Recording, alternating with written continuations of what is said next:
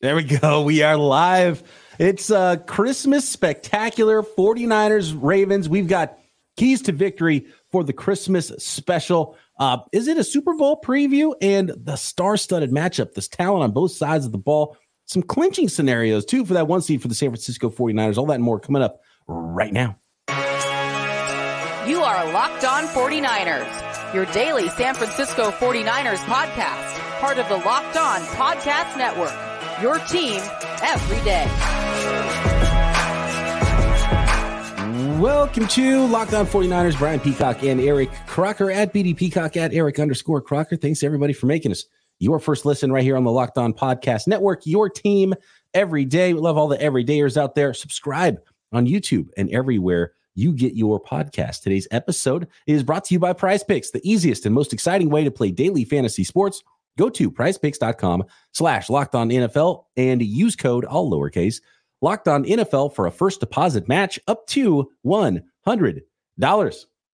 Woo! This is what it's all about, Croc. This is a fun game. This, this is a loose game. This is a light game. I don't know if it's the holiday. I don't know if it's that, you know, it's an AFC team for both the the Ravens and the 49ers. If they lose, they can go back and win a couple of games and and still clinch the one seed in their divisions. This doesn't feel as tense as even the Cowboys game did in week five.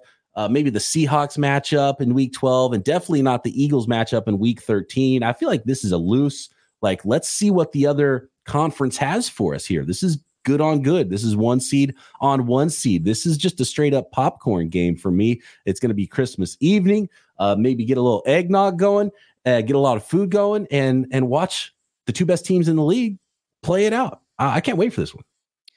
I don't think there is there are as many ramifications in this game, like in a bad way, right? Like you lose to an AFC team, but then you go and you win the next two games, like you still have the number one seed. But a wise man once said, and that wise man was was Herm Edwards. Yeah. You play to win the game. So I don't see that there's any anything less than the 49ers going out there preparing the way that they typically do, bring that fire the way they do. I think by the time they're kind of coming through that tunnel with the boom box, they're going to be fired up. They're going to be ready to go. And everybody in those stands, with the minimum, the, the lowest ticket price being like $300, they're all going to be fired up as well. No doubt. Uh, it's it's going to be a good one. And yeah, you know, uh, and great teams are built that way too. You step on the football field, you're there to to defeat the the man in front of you. And so the 49ers are going to be that. Kyle Shanahan's going to put the guys out there. He's going to use all of uh, his weapons at his disposal. He's not thinking about clinching scenarios, but uh, I do want to kind of look at some clinching scenarios here for the 49ers. And really, there's all those 10 win teams in the NFC. Those are the only teams the 49ers have to worry about here. Uh, and that's if the 49ers just you know have some problems in the last three weeks and, and maybe lose two out of three which you know is possible. I don't think it's very likely but it's it's possible. So that would be the only scenario the 49ers don't end up with uh, with the one seed in the next three weeks but they could end up with the one seed by the end of christmas evening. And the scenario is basically the 49ers handle their business as they have been since the bye and defeat those baltimore ravens and then if the Philadelphia Eagles lose to the New York Giants, the Dallas Cowboys lose to the Miami Dolphins, which is really good. We got one on one seed, and then we got two seed on two seed with the Dallas Cowboys and the Miami Dolphins uh, this week, which is really fun. And then uh, the Detroit Lions are playing against their division rival Minnesota Vikings. So if all three of those 10 win teams lose and the Niners win, boom, it's already wrapped up just this week. So let's not waste any time. Let's beat those Baltimore Ravens. Let's beat that that one seed, right? That's the mindset. And Philly's been struggling. The New York Giants have been semi hot. The Miami Dolphins and the Dallas Cowboys, neither one of those teams has really beat anybody, which this might be the first time either team beats somebody. And is it still beating somebody because the other team still hasn't beaten anybody in that case? And then uh, you know how division matchups go with Detroit and Minnesota. So it, it could all get wrapped up potentially by the end of Monday night. And that's the ultimate scenario. I think I remember was it 2019 and late in the year they did have the big game on the road against Seattle and they pulled that off by an inch. A big shout out to Dre Greenlaw on that goal line tackle, but it kind of felt like they were kind of cruising into the postseason and then they had that first round bye. But man, when they came out in that divisional round, it felt like that fire came back. And if the scenario that you talked about just now, if that plays out, I think everybody can kind of relax for a few weeks But come playoff time, come divisional round, I think everybody kind of really be bringing that fire again and get that buzz. And uh, I think it was the 49ers media team put out a great video of Kwon Alexander coming back. Like those are those were good times, good vibes. And this team is a lot better. Do you think that Brock Purdy can do anything in this game to change the minds of the Brock Purdy haters, the ones out there that are like, "Oh, it's all Kyle Shanahan's offense. Uh, it's yards after catch. He's not making the thing run. He's the trailer. He's not the truck that's pulling the trailer." And do you think there's something that Brock Purdy can do in time against the uh, against the Baltimore Ravens that can change the minds of those folks? No. If, if by this time, if you still feel like that, then you're just always gonna feel that way for whatever, have your bias for whatever reasons uh, about Brock. Listen, it is well documented. I know I wasn't like, oh my gosh, this guy is so amazing, but I was watching. I'm like, man, he's doing a lot of really good things. But he did have that stigma of that seventh round pick. You do look at him and say, he's not the biggest guy, not the strongest guy, all these things that eventually really didn't matter to how well he can play football. He's accurate, he's on time, he does those things consistently over and over and over. He makes plays with his legs when you need him to do it. He extends plays and makes plays with his legs and then his arm when you need him to do it. And he's been doing that really all season long. They did have their one moment during the three game winning streak where you and I both came out and said, he's actually not playing any worse. We actually think he's playing well. It's just in like one moment he didn't play great, but he, I mean, he probably had one of his most productive games against the Bengals with over 50 yards on the ground, like 350 or whatever in the air. So I don't think throughout this year, outside of the Browns game, we've seen like a bad Brock. And even then, people jumped on him for those games. Oh, look, see, he's not the guy. He's, like, oh, he's actually playing well. I, I don't think that there's anything he can do for the people that are still pushing against Brock Purdy and how well he's playing right now. Yeah, and I do think that on the other hand, Lamar Jackson could do the the thing where he goes and wins it in this game, right? Because if he has this huge game and the Ravens beat the 49ers, you watch that betting line for MVP on Tuesday morning, it's going to have Lamar Jackson as the betting favorite over right now the betting favorite, who is Brock Purdy. And Chris in the chat says the only QB stand between Brock Purdy and being the number one NFL MVP is Lamar. He says, but Christian McCaffrey will likely win it. I don't know about that either. And and I do think there's an element of McCaffrey and Purdy might split some votes that that obviously hurts both of them. And that might allow whoever the other candidate is, in this case, Lamar Jackson, if he does play well on Monday night, uh, to to actually get the most votes and and end up winning that award. I think that's a possibility. But really, to me, when I think of the the, the folks out there that are non-believers in Brock Purdy, with what the 49ers are doing, it's historically great. It, it's on par with, you know, uh, you got to go back five years to find someone that's even close, right? To what right now is happening efficiency wise for the 49ers when the guy who's thrown the 21st most passes has the most touchdown passes and he has the second most passing yards. The efficiency is crazy. The running game is crazy, right? And so if you think Brock Purdy is not the reason why, those folks better for sure. They better damn well be betting or they better damn well be voting for Kyle Shanahan as coach of the year if that's the case too, right? Because the, what they're what they're basically saying is uh, if you have a coach this good and you have weapons like this, then you're not even allowed to win this award because everything around you is so great. Well, if everything is around you is so great, you better be voting for the other folks for those other awards too. Right. And I think Kyle Shanahan, where's the conversation around him being coach of the year? Nobody talks about it.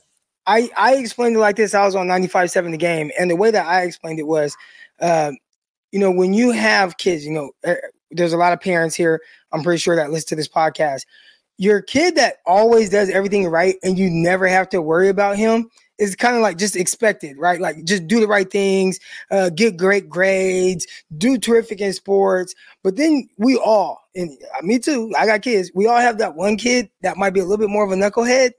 And the moment they do something good, is oh, that's a great, great job, right? And the other kids are like, yeah, I've been doing this this whole time, you know. But you celebrate that one kid. I think that's like uh, Dan Campbell being up for coach of the year and getting it over Kyle Shanahan because Kyle's just been good his entire time with the Niners. And obviously, there's some times where they didn't have a great quarterback play.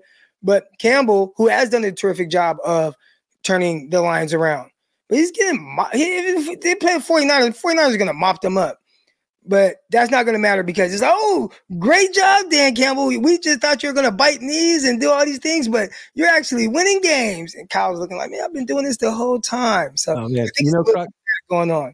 I think this. I think that's kind of deep seated in you too. Were you the good boy, and your brother was the one that was screwing up, choosing the Cowboys, and he would do something, and they'd be giving, oh, good job, and you're like over here, what's going on, man?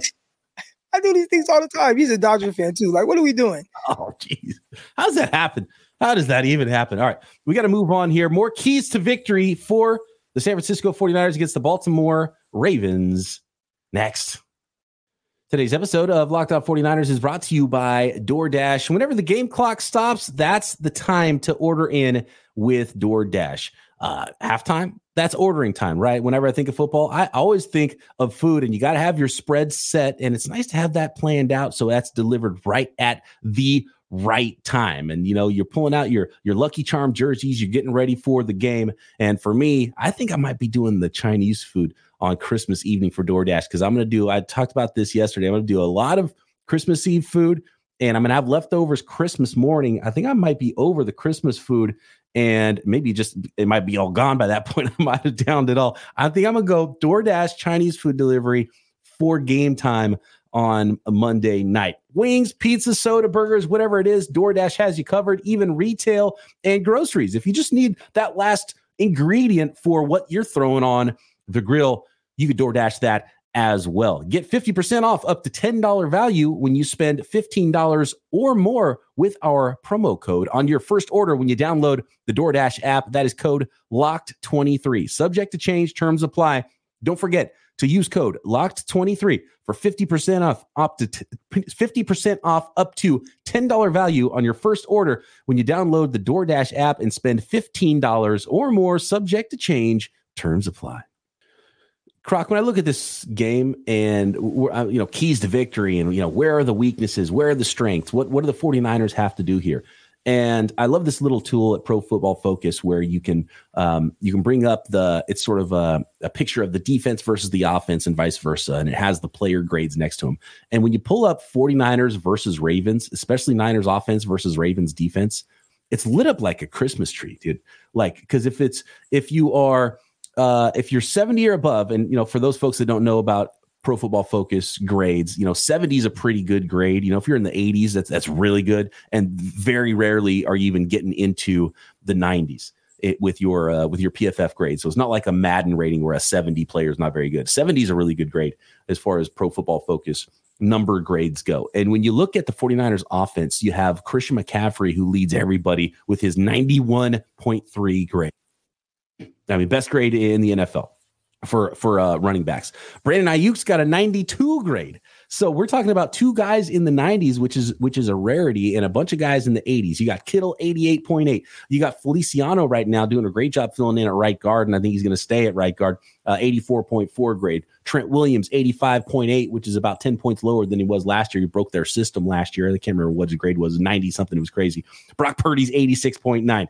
Uh, Deebo Samuel, 86.5. Jauan Jennings is 68, which is still a light green color. So uh, a lot of very green and, and going into the blue grades and when you're in the 90s here for the 49ers offense. And then you go to the Ravens defense and you got Roquan Smith, 86.4, his uh, running mate at linebacker. Patrick Queen at 77.4 grade. You've got Pierce 75. You got Madubuike 73.5. You got Jayson Oweh at 81.4. You got um, Jadeveon Clowney 79.2. And then you got the safeties Kyle Hamilton 81.6 and Williams, the other safety, 73.7. They've only got like two guys that are just a little bit of yellow, and one of them's Marlon Humphrey, who's been one of the better cornerbacks in the league for a long time. So, like, this is absurd talent. Um, uh, it's it's good on good. It's one seed versus one seed, and that's what I'm so excited about. Like there's talent everywhere in this football game. There is talent. I think what is going to come down to is, you know, which talent exposes maybe a weakness of the other talent, right? And you and I kind of came in here and and I talked about the the linebacker group.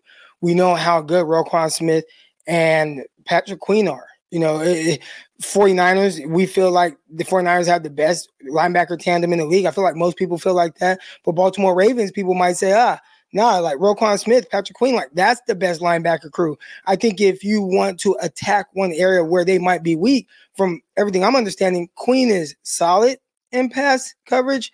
Uh Roquan Smith is cool in pass coverage, but if there's anywhere where they could be a little bit more aggressive, kind of bite on things underneath, it's in that area. We know that's a specialty of Kyle Shanahan, really kind of window dressing things, showing you the picture you want, just so you can react the way he needs you to and hit those deep crossers behind and you get the yards after catch and everything like that, keep the sticks moving. So, uh, really good linebackers there, but there is an area where they can be had.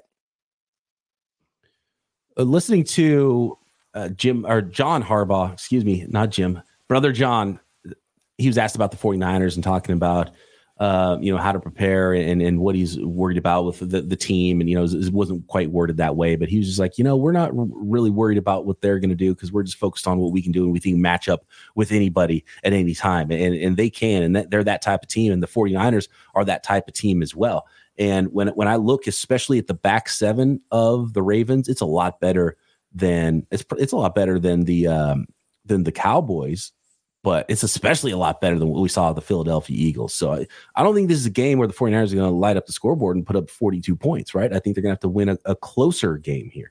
And you hope it doesn't come down to a field goal because they got a pretty darn good kicker. Uh, although, you know, Jake Moody's done a really good job and, and been pretty solid outside of uh, missing a game winner against the Cleveland Browns earlier this season.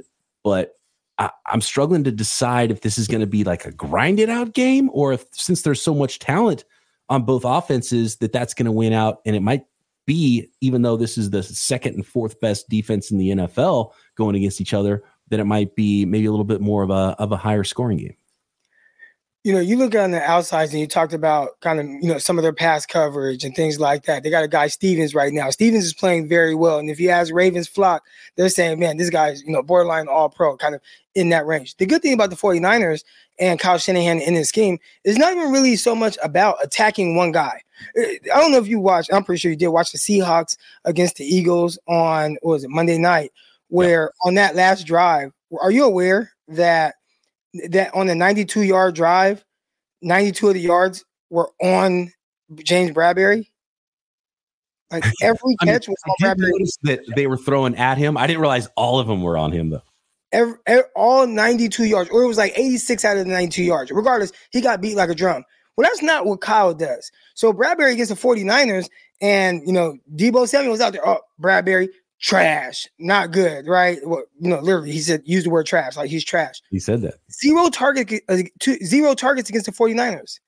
He was not targeted one time against the Niners. So it, it, don't even matter how good your secondary is against the 49ers the way that Kyle Shanahan dials up this scheme and where he attacks, it's really kind of your safeties and your linebackers. And occasionally we've seen some throws outside the numbers down the field. You'll you'll get that, but that's not really where the 49ers truly want to beat you. They're going to window dress things, they're going to use the threat of the run, and they're going to hit those big gaping windows. And it might not even be your corners that are responsible for it, but somebody's going to have to answer, and they're going to have to answer with a tackle on a 49ers pass catcher in the open field in the chat, NBN Pineapple says Aiyuk game with the Flames. What do you think? Is this a, is this the Aiyuk game? It's been a little. I feel like it's his turn. It's been a little while for Aiyuk, right?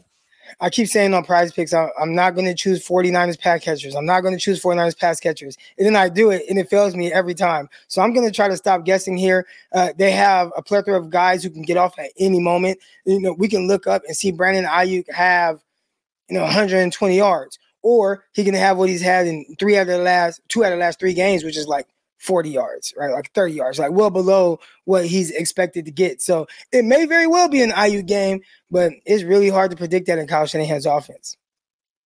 It is, man. And uh, I feel like it was needed because we got to get those 3,000 yard receivers. So Deebo catching up. Um, George Kittle's right there in that uh, in that territory of being projected to get to about a thousand yards this season as a receiver. And Brandon Aiyuk had the early lead, and the other guy's catching up now. So um, I, I, want that to happen because it's it's fun, and I, I think it just adds to the value of what Brock Purdy's doing.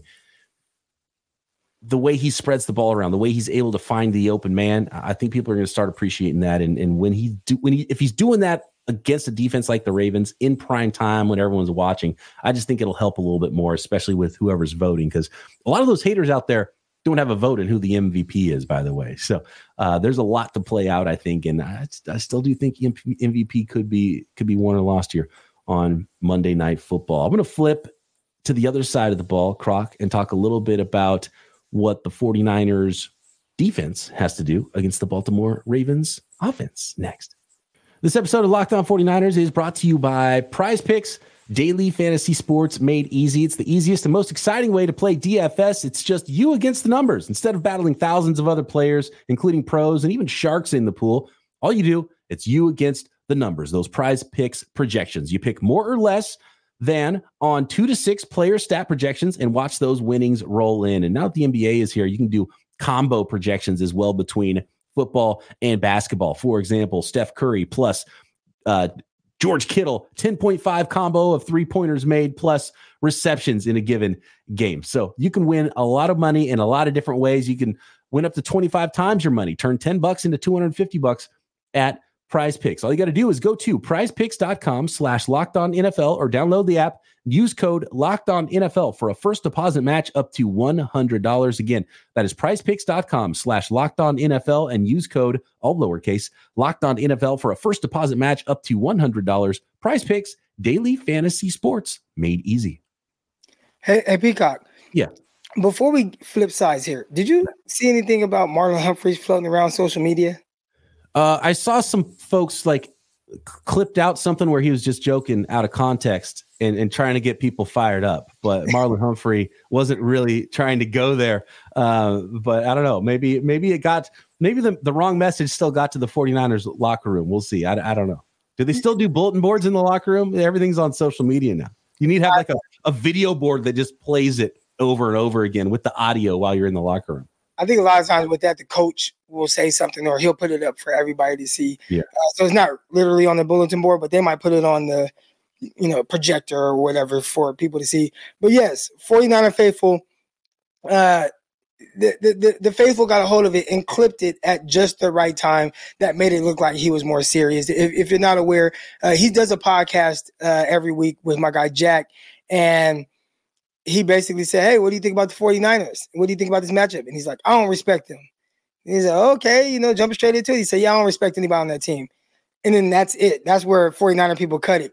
But he said, No, nah, I'm joking, man. They're a terrific team. They got weapons everywhere. I mean, everybody's going to be an all pro. He talked highly about Deebo Samuel and having to catch him uh, before he really gets going in the open field. Talked about uh, how Brandon Aiyuk to him is one of the more underrated players in the league. And he just kind of went on, on and on with a lot of glowing remarks about the 49ers. So we'll see, we'll see which message about, uh, you know, with all that gets to the actual 49er players.